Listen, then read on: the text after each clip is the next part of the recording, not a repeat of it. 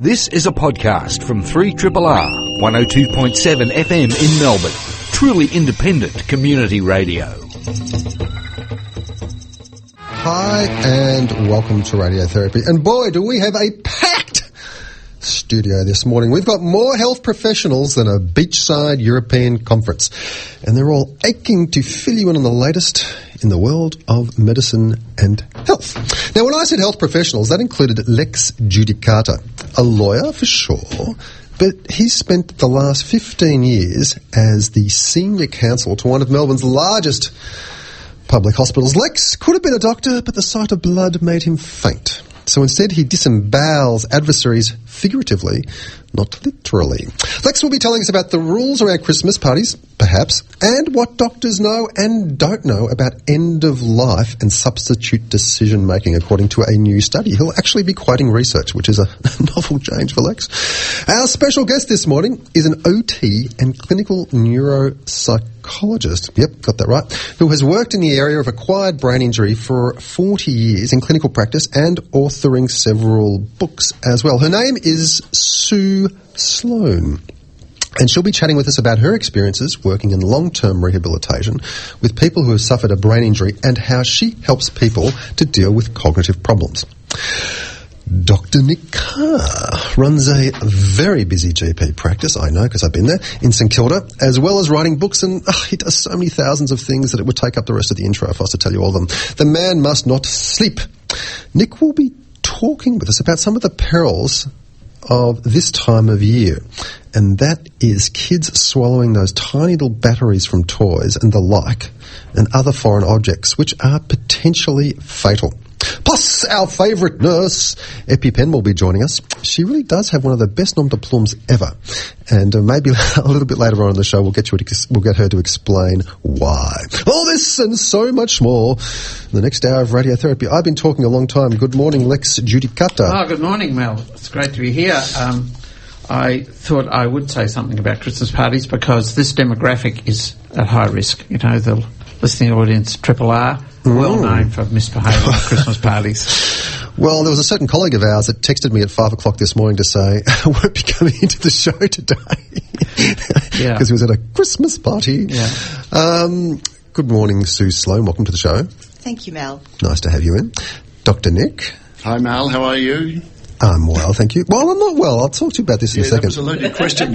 You don't want to ask me how I'm feeling Always right ask now. a question you know the answer to. Uh, yeah, very good lawyer advice, I'd say. Hmm. And um, EpiPen, hello. Morning. You've got a nice. What's that? What are you wearing? Lycra? Better help Yes, something. bit of lycra. But also, can you tell the listeners what we've got on today? A little bit of. We have little uh, Santa hats on our head. They're very large red yarmulkes, is what I said, but no, they're Santa hats. You look good, Lex. You should keep that on for the rest. Thanks of very the year. much. Yeah, well, I'm amazed it fits because my mother had a terrible time when I was born, and she never lets me forget it. That has something to do with your head, or The G- yeah, the GP had to go. GP had it like this, Nick. GP had to go back to his rooms to get the forceps. I was born at St George's in Kew. Uh, there's a plaque on the wall, as you'd expect. Uh, and um, he had to go back to Auburn halfway through the labour to get the forceps because the head was so big. And it's because it's full of brain, ego. Hmm. Thank you for saying A- that, And ego. that large to contain ego. Hey, uh, we better rock on to some uh, the ketchup. Uh, now, Nick. Oh, you had this fascinating thing about pigeons. Well, it's a. It, who would who would have thought that you could train a pigeon to detect breast cancer? It turns out you can. And uh, whereas it takes 10 years to train a radiologist to do the same thing, you can train a pigeon to pick up a breast cancer with 85% accuracy in two weeks. I've got to provide a number of these. And I mean, you, you, you, as, as an ornithologist and bird fancier of many years, I'm sure you'd understand this, that pigeons are well known uh, for having extraordinary eyesight. Um, which is why they're sometimes used for this sort of thing. Uh, and uh, you might think that they don't because you're driving towards a bunch of pigeons and they all sit in the road and look at you and they fly off at the last minute. And you think those dumb birds, they can't even see what's coming at them. Uh, but the reason they do that is because they actually process sight at three times the speed that we do. So, so hang on. This is you put up an X-ray or a mammogram. Yeah, yeah, yeah, I'm getting to that. I'm getting to that. Because you said eyesight, so I thought you meant smell. It's eyesight. It's eyesight. You don't smell a radiographic plate. Well, I'm a You've psych- been in I'm a psychiatry psychiatrist, far too. This is sounding like a vet program. I smell mine. So, So, how- so I'm, I'm doing the intro to Oh, you're building the drama. issues. Sorry, Yeah. I'm building the. So, so your pigeons car flying away too late. You know that's where we were. yeah. Uh, the reason they do that is because to a pigeon, the car is approaching nice and slowly because they process visual data three times as fast as we do. Uh, so they don't have to fly off till the last minute because they can see what's happening so well. Uh, if they watched one of our movies, which is what around about 25 frames a second, it would look like a slow slideshow to them. For a pigeon, you have to give 75 frames a second to get a movie. How about that? Get I, I, don't think. I, I don't think I need to hear any more of this program this morning. I've learned so much already. That is amazing. So hang on. So what happens with mem- with So what they so what they reckon was pigeons have this phenomenal eyesight capacity. So they've looked at mammographic plates, which is where you have your breast cancer check as a woman, um, age 50 onwards, if you want to know how often to do it. Um, and uh, there are changes that you can see which indicate the possibility of breast cancer. And they showed that they could train pigeons to pick up the microcalcification, which is the early change of possible breast cancer, to within 85% accuracy within just two weeks. And, and what does the pigeon do when it sees something? What peck at it? It pecks or squawks or fl- fl- I don't know what it does. it ruffles its feathers. So, no, ha- ha- hang on. Who, who actually even came up with this idea of getting It's- pigeons into radiographic uh, area? I mean, It's extraordinary, isn't it? Someone with a lot of research money and a bit of extra time. You're joking.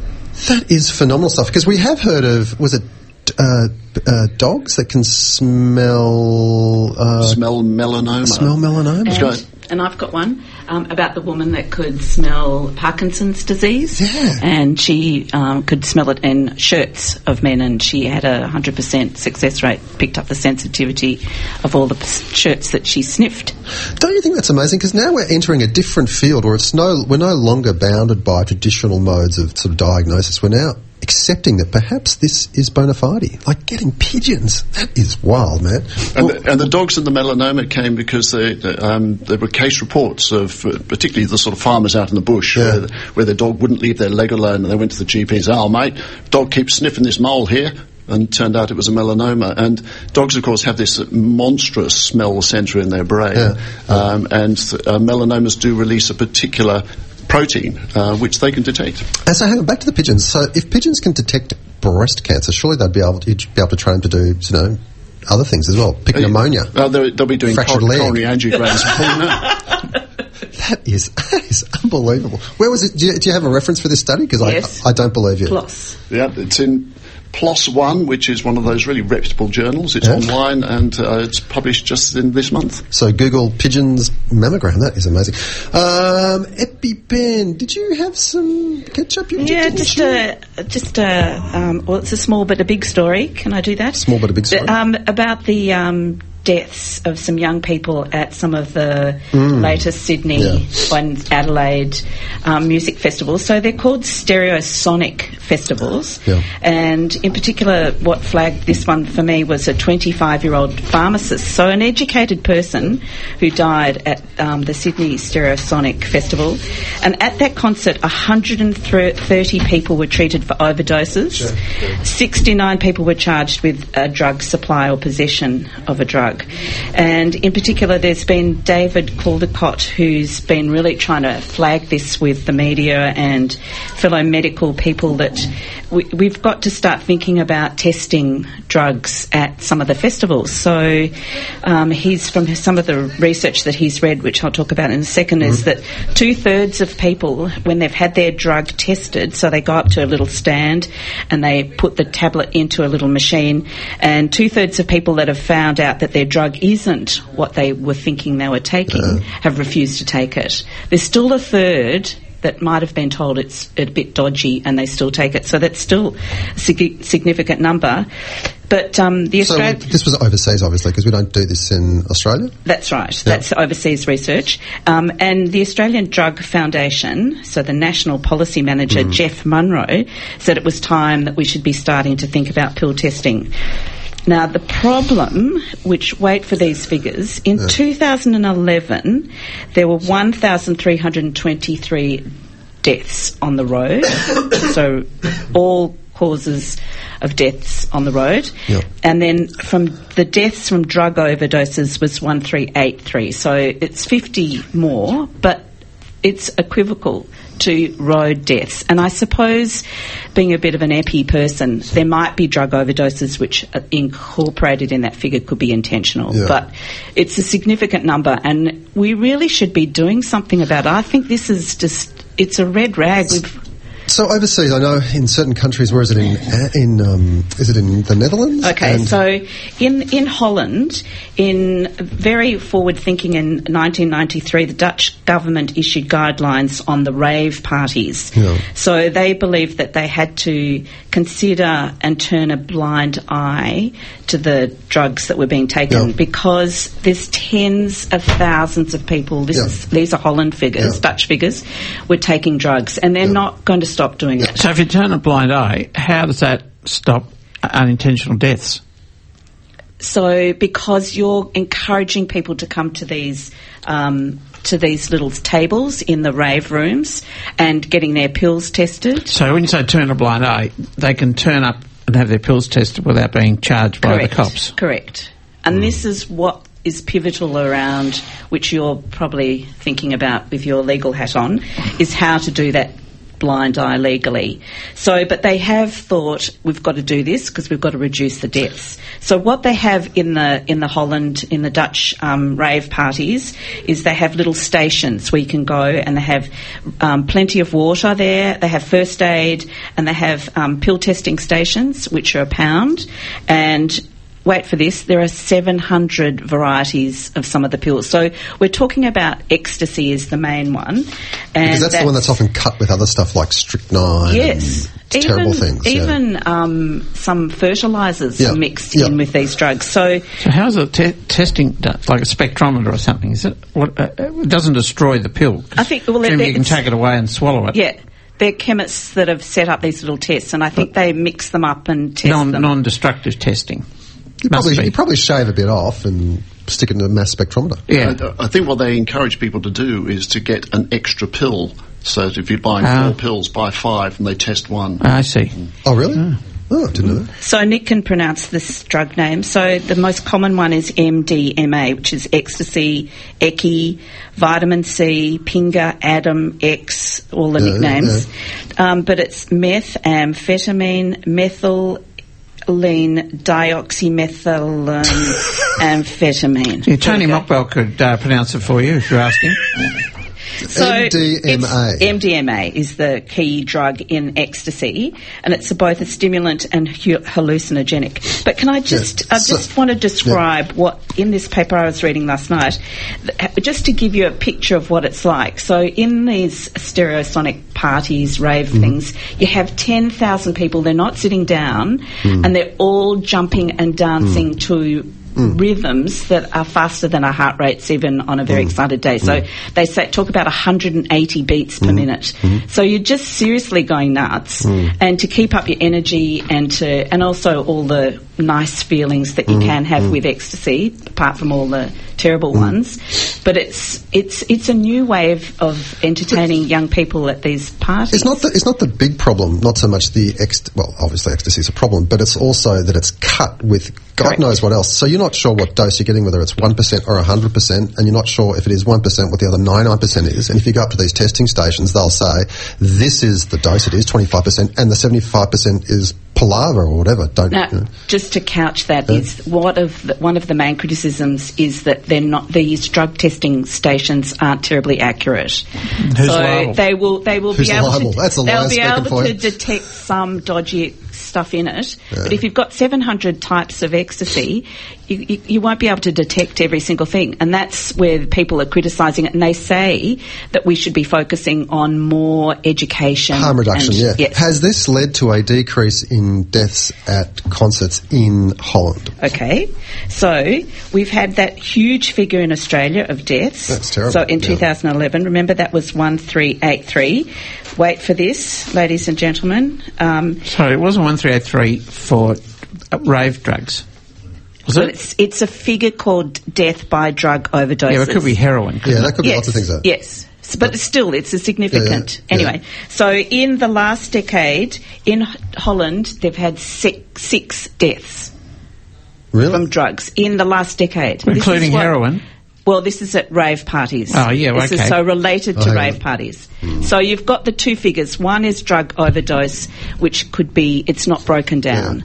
Whereas, but they attribute, so we've had three deaths in Australia in the last four weeks. Yeah. They've had six deaths in Holland attributed to drug, rave drugs, parties Um, taken at yeah, rave parties. Yeah, yeah. So clearly, I mean, I just saw an, an article in the paper today. There's a. Was it Richard Branson was on the uh, Australian uh, Ice Task Force panel? Uh, Mm-hmm. He was he was arguing for sort of more open uh, uh, laws and rules regarding uh, drugs. And come on, I mean, th- this seems to be the, the current way that we are treating uh, drug policy doesn't seem to be working. This is a tragedy when these young kids die. Yes. So I've just, I'll just in summary, Yep. what, what if we did have these drug testing things at the parties? Yep. Um, what they can do is give the person a bit of information about the type of drug they're taking.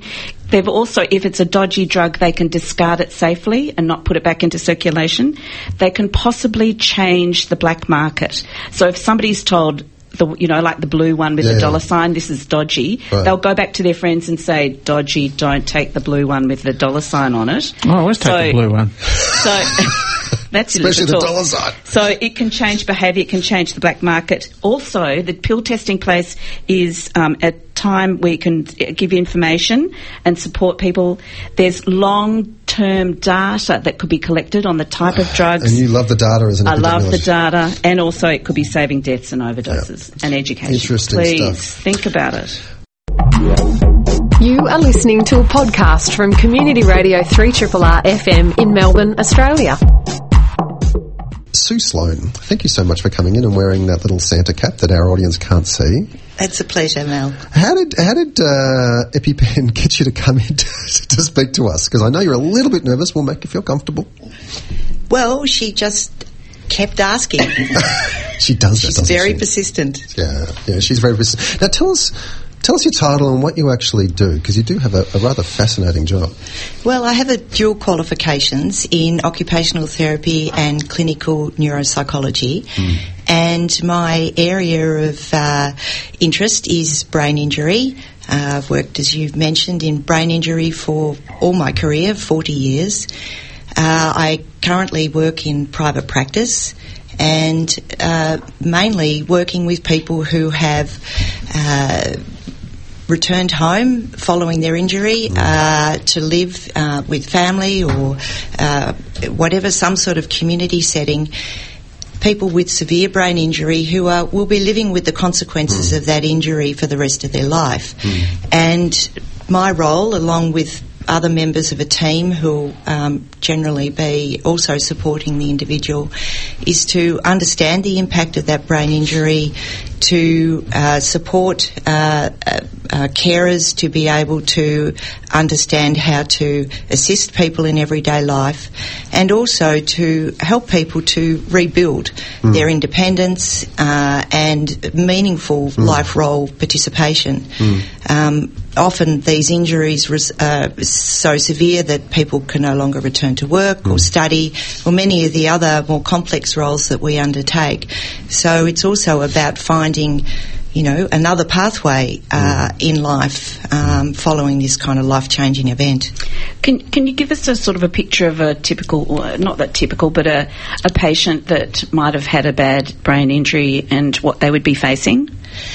Well, one of the first um, people uh, that I worked with uh, when I started in private practice, and this is about 20 years ago, had had a severe traumatic brain injury uh, when he was hit by a car. And he, when I met him, was in a locked or secure neuropsychiatric ward. Uh, so his injury was so severe that his behaviour change was so marked that he couldn't be managed anywhere else other than a secure setting. So what was he doing that, that made him be locked up there? His behaviour, he was amnesic, so he was not able to remember anything from minute to minute. So he was quite disoriented. He didn't Right. know where he was or the fact that he'd had an injury. And he would keep trying to leave, or we call it absconding, um, when people try to leave a safe place. He was also uh, very aggressive, both uh, verbally and physically, such that it was extremely difficult to manage him. So will that improve with time, or was that it for him for the rest of his life? It does improve, and uh, I still have. Um, I've actually restarted contact with him um, a couple of weeks ago, so 20 years later. Um, he is now living in the community.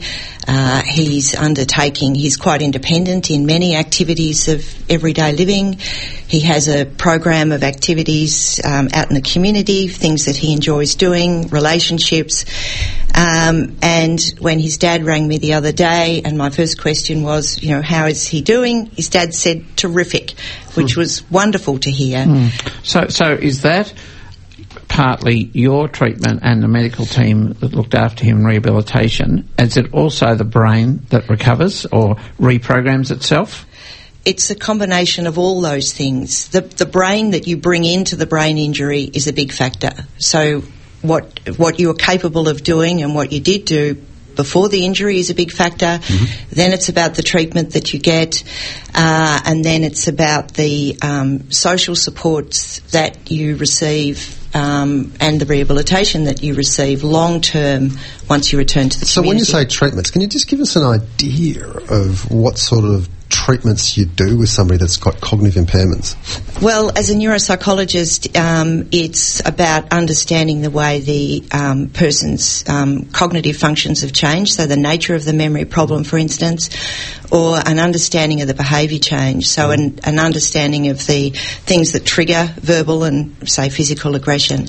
And then it's about modifying um, the way uh, people go about supporting the person, modifying the activities and the routines that you ask people to engage in, and slowly rebuilding people's skills, their confidence, uh, and Could you give us an example of that? I mean, I, I kind of get what you're saying in general. I'm just trying to think of. I mean, you know what you remind me of is that I went to an OT session once for psych rehab, and uh, there was this fantastic OT, and she said, "Do you know how many individual tasks there are in folding washing?" I thought, "No." She, there's something like 27. And you know, she broke down every single. And I thought, you know, and she was teaching people to do this. And I thought, gee, you know, I didn't realise that there were these all those steps. Can you can you take us through maybe some of those?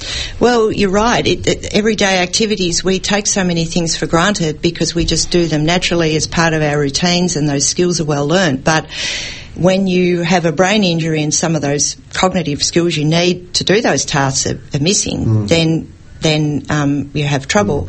So this young man that I mentioned, who was in the neuropsychiatric ward, would, for instance, um, refuse to have a shower, and he would hit people who tried to get him to have a shower um, particularly the nurses. So the nurses didn't want to shower him. His father would come in every day and shower him, and his father had quite a different approach.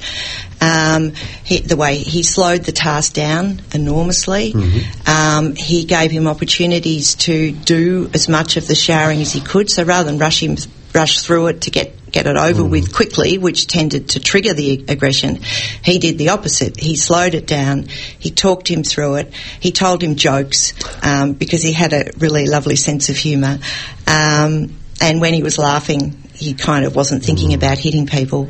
Um, and he um, he slowly got him used to the fact that every day there would be a shower and this is how it was undertaken.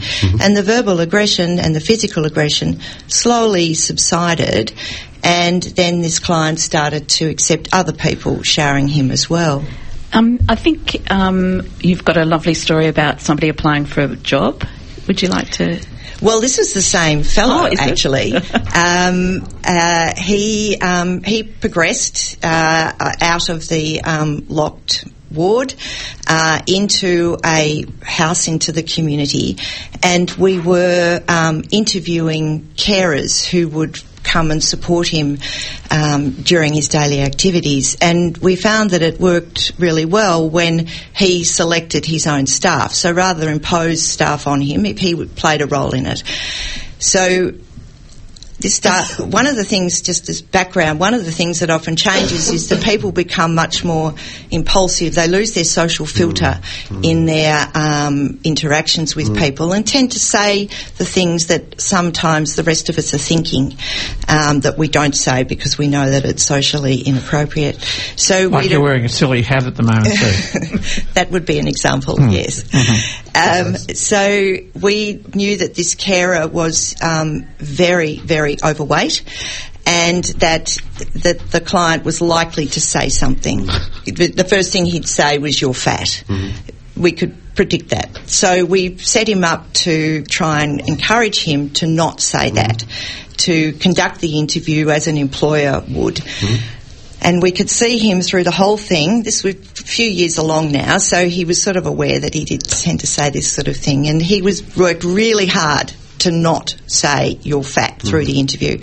Anyway, the interview was over, and we were saying goodbye, and he said. Um, Goodbye, David. And I didn't say you were fat once. Great insight. So, can you tell me um, what is actually an acquired brain injury? For example, would stroke result in a patient of your that you're describing coming to your purview through stroke as opposed to trauma? Um, both are examples of an acquired brain injury. So the, the word acquired means that the brain injuries occurred after a period of normal development. Right. So it could- Through any means, by any means at all. it- pretty much, yes. What do you think uh, the future will hold for uh, ABI and treatment? Like in the next, what do you reckon in 2025? Where will we be? Oh, that's a good question. yeah. I'm not sure. Um, it'll depend a lot on where people direct the funding. Let's just Um, say you got two billion dollars. Well, um, I think that a lot of the medical research, things like brain transplants, that sort Uh-huh. of thing, I mean, if there can be medical interventions done at the time of the injury that reduce the extent of the injury, that I'm sure there'll be massive um, progress in that regard. You mean as in stem cell transplants for neurons? Possibly. Yeah. Um, and what's it like for relatives living with people that have got acquired brain injury? So, for example, you said this father was so patient.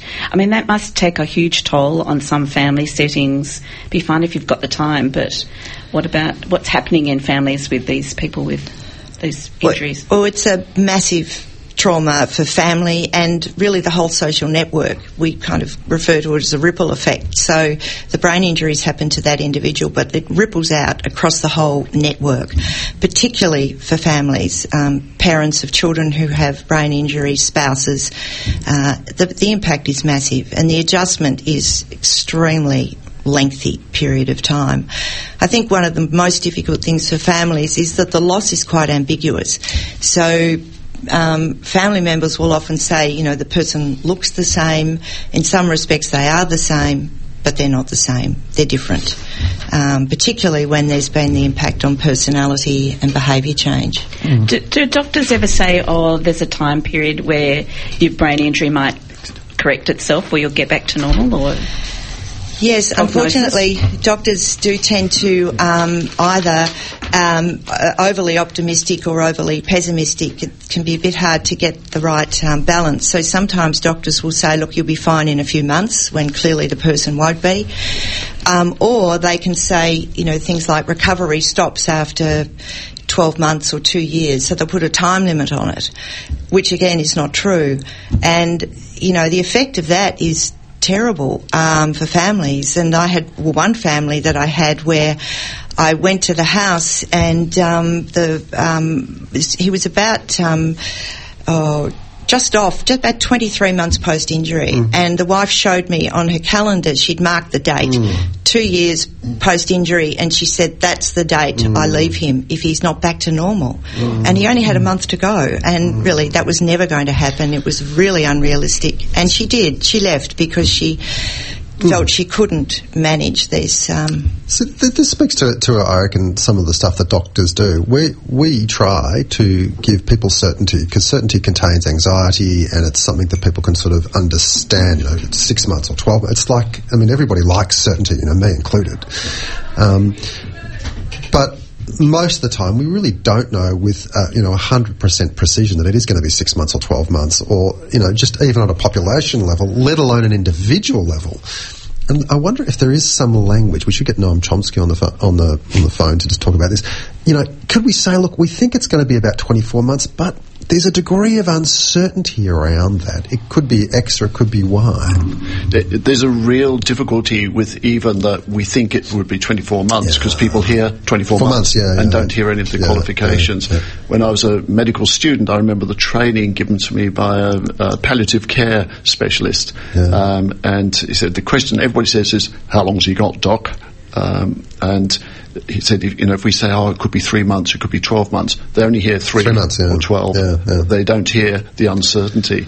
So it's a very difficult area. So Sue, I'm going to turn, Sue, I'm going to turn to you because you must deal with this on a regular basis. How do well- you deal with this, this timeline question that everybody reasonably asks? I I refuse to answer it um, in, in terms of giving any sort of definite prediction. What I do say is that. Um, you know, recovery can go on for the rest of a person's Yeah. life. People can continue to improve. answer, yeah. There's no time limit. Yeah. And I think the biggest um, thing is to try and um, instill a sense of hope Yep. in people that they can continue to improve over the rest of their life. Can they improve by take, doing active steps, or do that? Is it passive? Just being alive means you'll improve. Is that are there things you can do to accelerate the improving? Most definitely.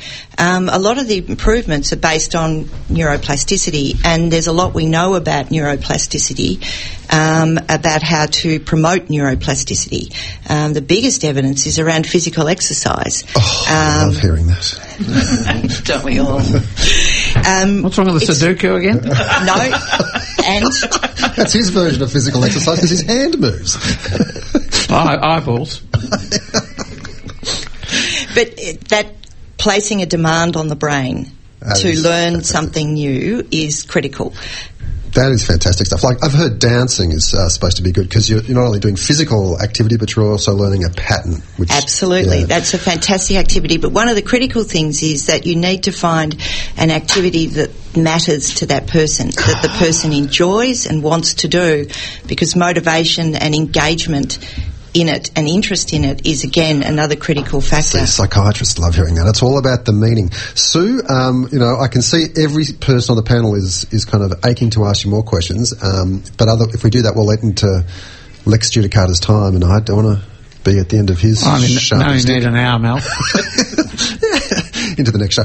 Um, thank you so much for coming in. So stay with us um, because I'm sure you'll be able to contribute to the rest of the conversation if you can get in a word in edgewise. It's been fantastic. Three. Triple. Dr. Nick, one of the sort of most important parts of this show for me is I get to get uh, a range of specialists diagnosing my problems um, for free.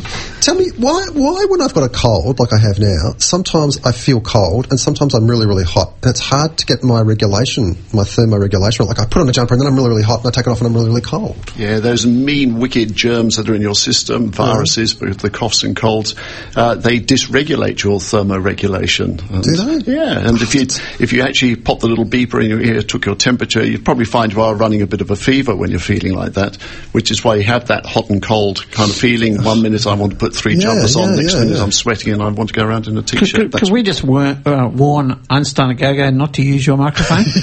or get some Glen 20 or do something like that. Okay, that makes me feel, at least I've got some knowledge. That gives me structure so I can feel a little bit better in my suffering. Hey, uh, Lex, you put your clothes back on now? oh, there are so ways I can Why haven't we got a camera in the studio? We could see you sitting there. We should. Hmm. Hey, um, this is the first time you've actually brought in some medical evidence. Oh, thank you very much. Normally it's policy documents Thank from you. governments. This very is, much. This is actually from the MJA. legislative change is interesting, but this is a survey by a lawyer, Oh, uh, which was published in the Med- and a number of doctors. Ah, good. Uh, from Queensland. It's one of the, he's a sickening, sickeningly overqualified lawyer, you know, Rhodes Scholar, all this sort of stuff. You're now, joking. Now running the gu- uh, guardianship unit up in Queensland. Wow. And anyway, there's a number of them did this research, and they were concerned about confusion in the law Yeah. uh, around end of life decision making, and in particular uh, substitute decision making. So it's all about Yep. health and the law relating to health. So they so they surveyed three thousand doctors and gave them seven questions to answer. Right. And um, the questions were all around end of life care. Yeah. And of the the mean score was three point two six out of seven. Now, hang on. Before you get to that, let me just ask you another question. So they surveyed. Did they give out three thousand surveys? Or Correct. Did, Three thousand doctors responded. you, three thousand responded. Three thousand responded. Yep. Very very low in some groups and higher in other groups. Um, That is an amazing response rate. uh, yeah, but the scores is amazingly bad. That's Well, that's the significance both are of the study. impressive. Yeah. Uh, for example, um, uh, like, I'll, I'll give you some questions in a minute, just so listeners might have a go at this, because I know we have a high number of people with a medical interest listening.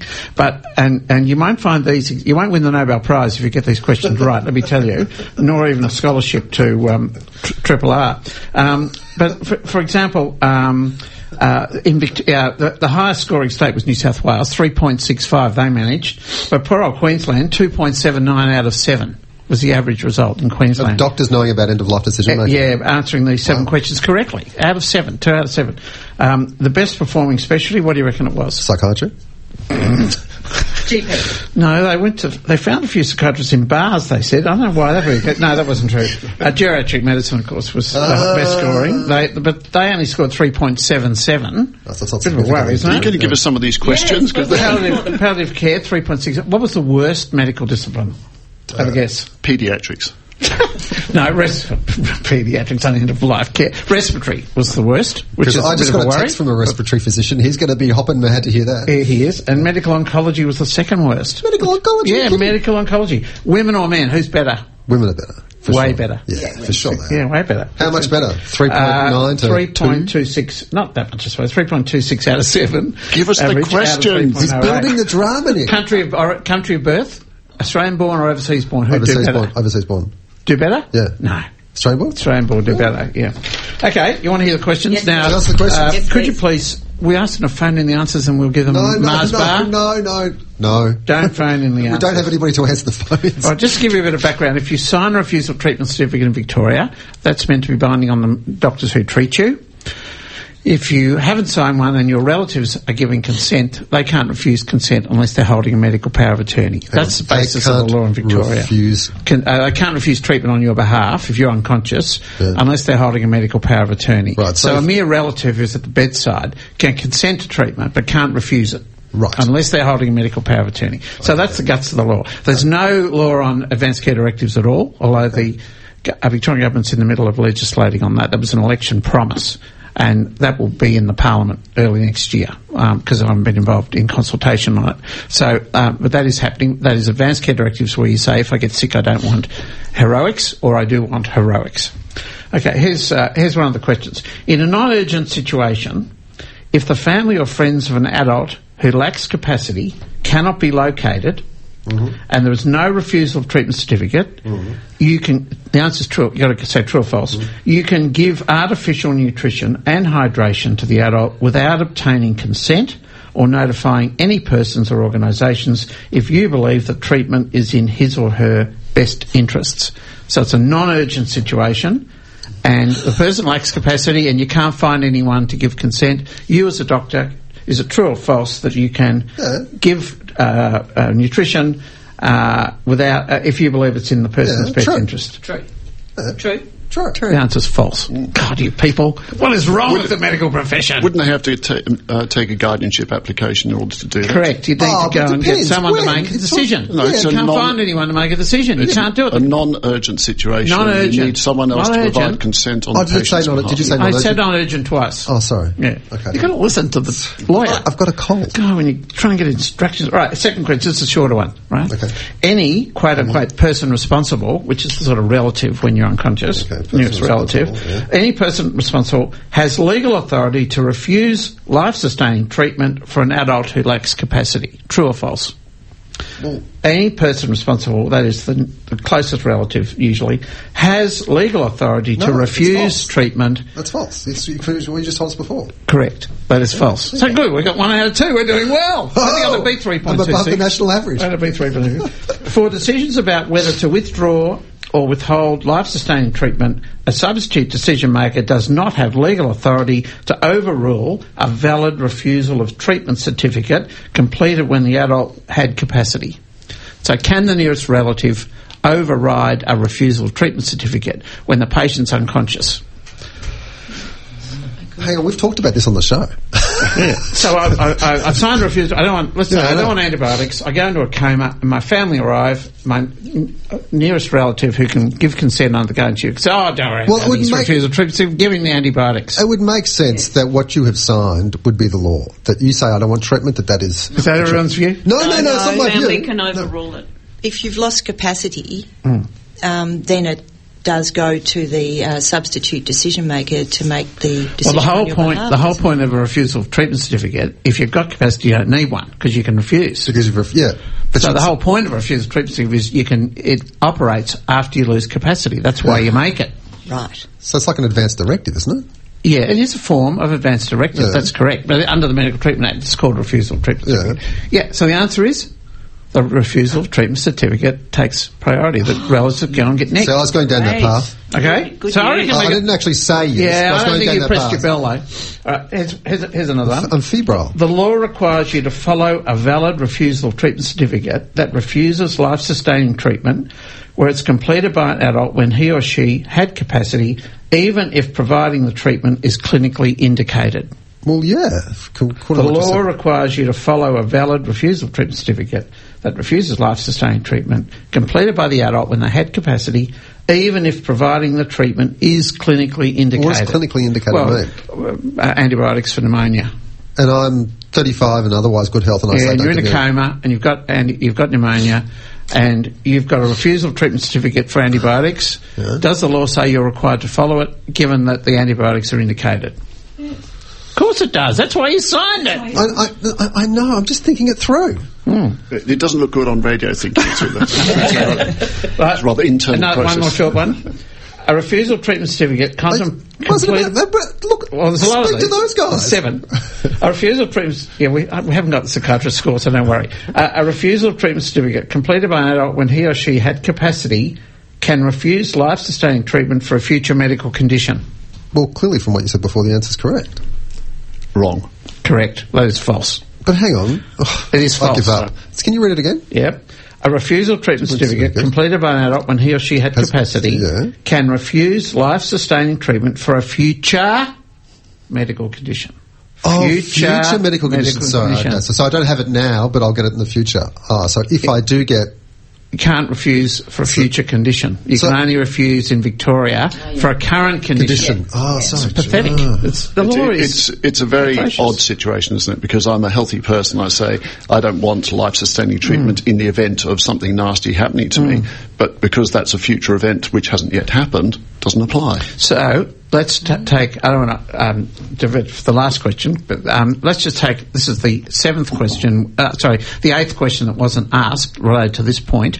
Someone has HIV, um, AIDS, and they refuse um, medical treatment for uh, pneumonia. Uh, which they don't have currently, no, correct. which, So is they've a got future, which, HIV is- which is a AIDS. future condition. Yeah, they've got HIV AIDS, and eventually, of course, the HIV AIDS causes them to get pneumonia. Mm-hmm. It's it's what your immune system goes down, and you're lying there, and the refusal treatment certificate's there, and the family come in. What does the doctor do? Does he give he or she give treatment for the pneumonia, or does the doctor follow the advanced care directive made before the person had pneumonia? My answer is that the um, Advanced Care Directive is about immune deficiency and HIV/AIDS, and the pneumonia is just a result of that. So my Advanced Care Directive applies. Dr. Carr is completely correct, of course. was like seven out of always se- is. seven out of seven. But that is, I just kept Eight out of quiet. the eight out of answer seven. is I didn't say anything for five. The, the answer is that the law is very unclear in Victoria on that because you'd have to uh, yeah, take Nick's argument that it was a necessary because you can't die of HIV/AIDS, you die of something sequela, triggered yeah. by HIV. Right, the last one. It's quite short. A refusal of treatment certificate contemplated by an adult when sorry completed by an adult when he or she had capacity must be filled out in the approved government form Oh, yes, to true, be valid. true. Absolutely true. True, true, true. How come you guys get that one right? That's you, Oh, you love forms, forms baby, and government. forms. You love that stuff. Forms. That is true. That is true. Yeah. So it's Uh, not hard to get three point two six. I've just given you six questions, and you know that's not too hard. But they It's easy. average score three point two six. That's a worry, and the answer is not to blame the doctors. You blame the law. The law's unclear, and the law's that- got to be fixed. That's my go-to. And the law in Victoria is in the middle of being fixed. Uh, we look like we won't have a Medical Treatment Act this time next year. We'll have a Medical Planning Act, and that will make it a lot clearer for the medical profession. But What about lay people who have to try and work out Gee, their well, we can't figure it out, and you So, expect. but I- I've got a question. Um, when you read legal documents, they they are always so verbose. Why can't we have examples to make it clearer? Like Well- you've just given them then. yeah, examples have. Uh, I don't I know they're limited. Yeah, yeah. i- i- If the, the law's got to be unambiguous, and examples. The trouble with the Mental Health Act is it's full of discursive material that you begin to wonder, well, is this the law or not? And what if it's not quite? My case isn't quite right. You know, it's a danger. The plain English drafting in legislation can be quite dangerous. Un- unambiguous drafting is what you go for, not Mm. discursive drafting. My- That's my view. But it's been a fashion to have. And I wish I knew what discursive- meant, Well, but anyway, you know, we'll discuss I'm that. having a conversation with someone, but it's actually an act of parliament. Yeah, yeah, yeah. Thank you, um, Lex, for embarrassing me on this radio show, not the last show. That's uh, fantastic stuff. Coming up, Dr. Nick Will be telling us about uh, the things to watch out for come Christmas Day. Three triple R. I'm very interested in uh, the things that people and particularly children eat that they shouldn't.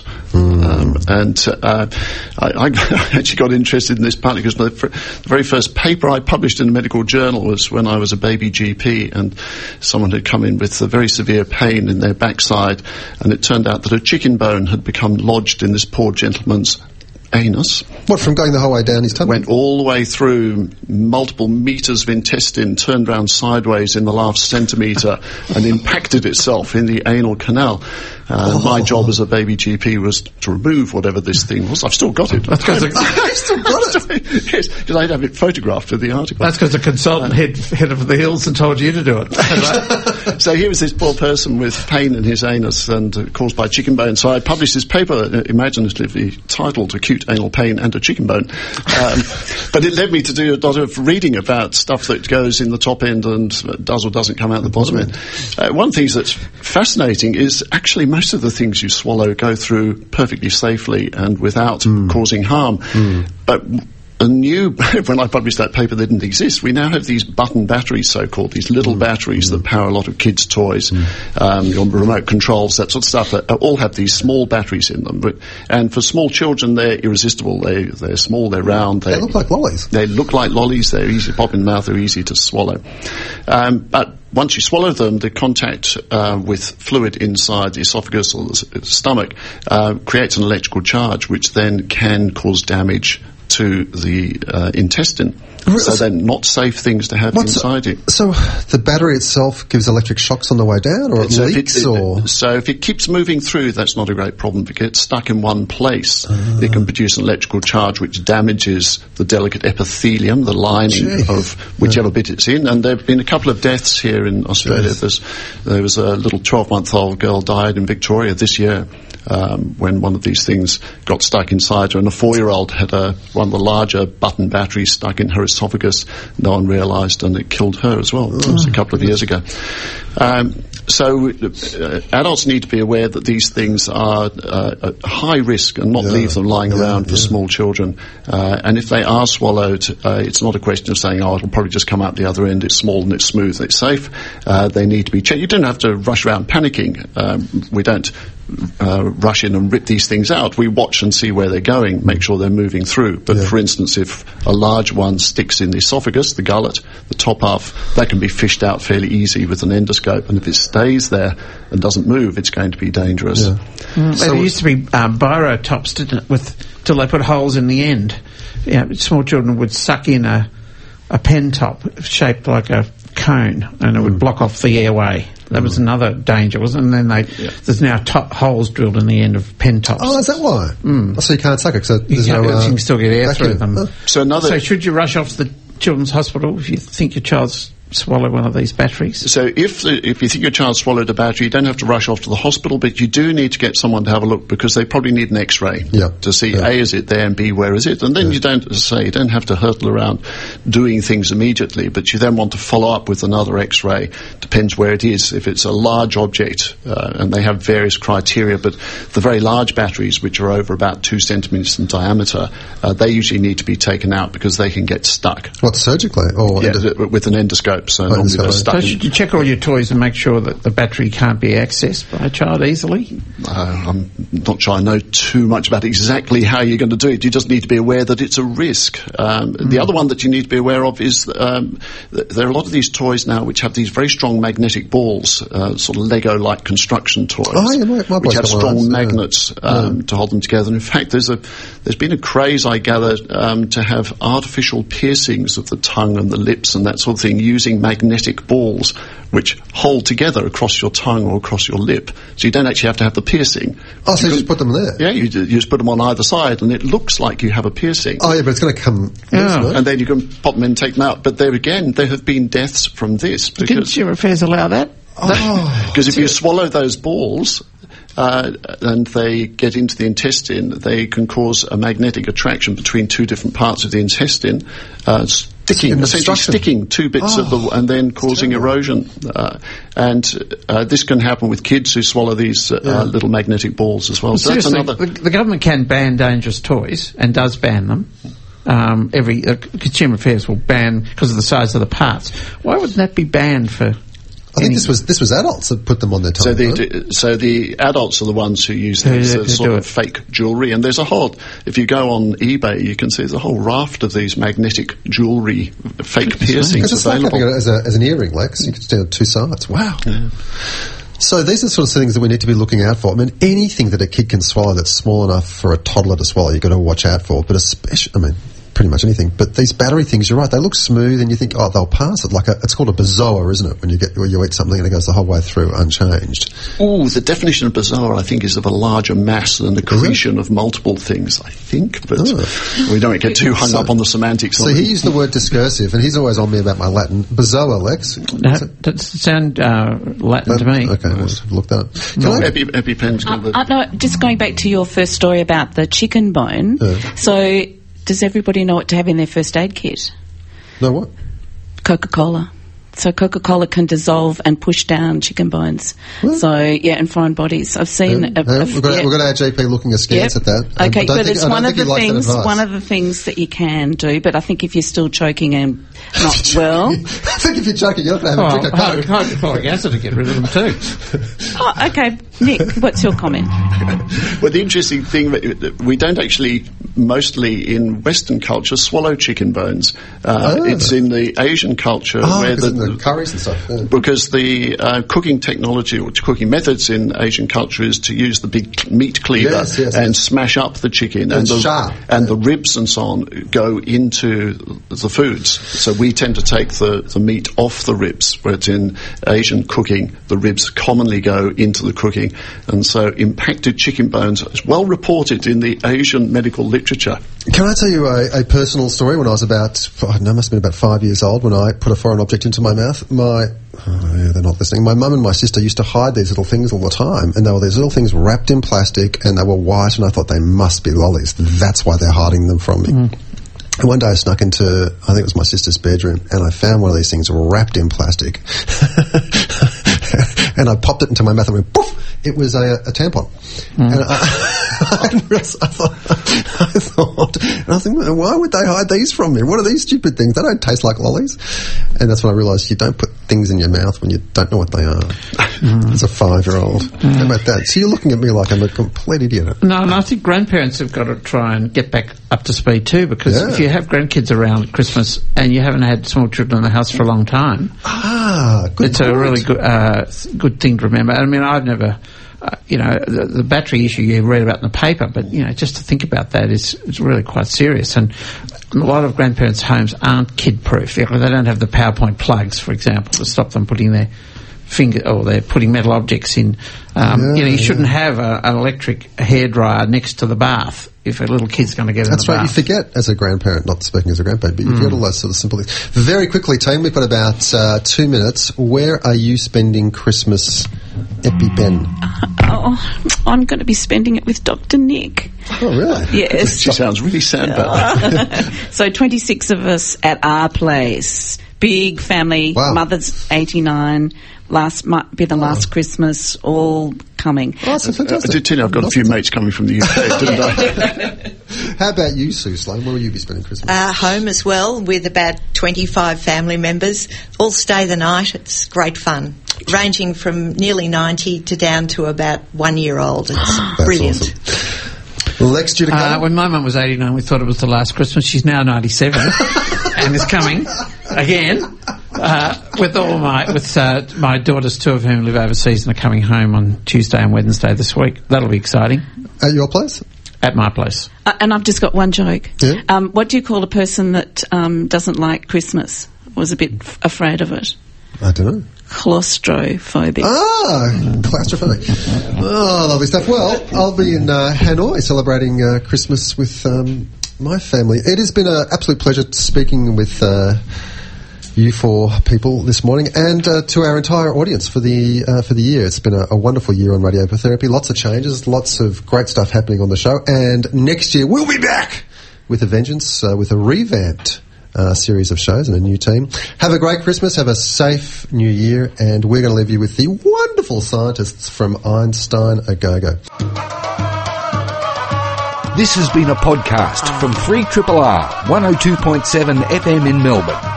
Truly independent community radio. Want to hear more? Check out our website at rrr.org.au.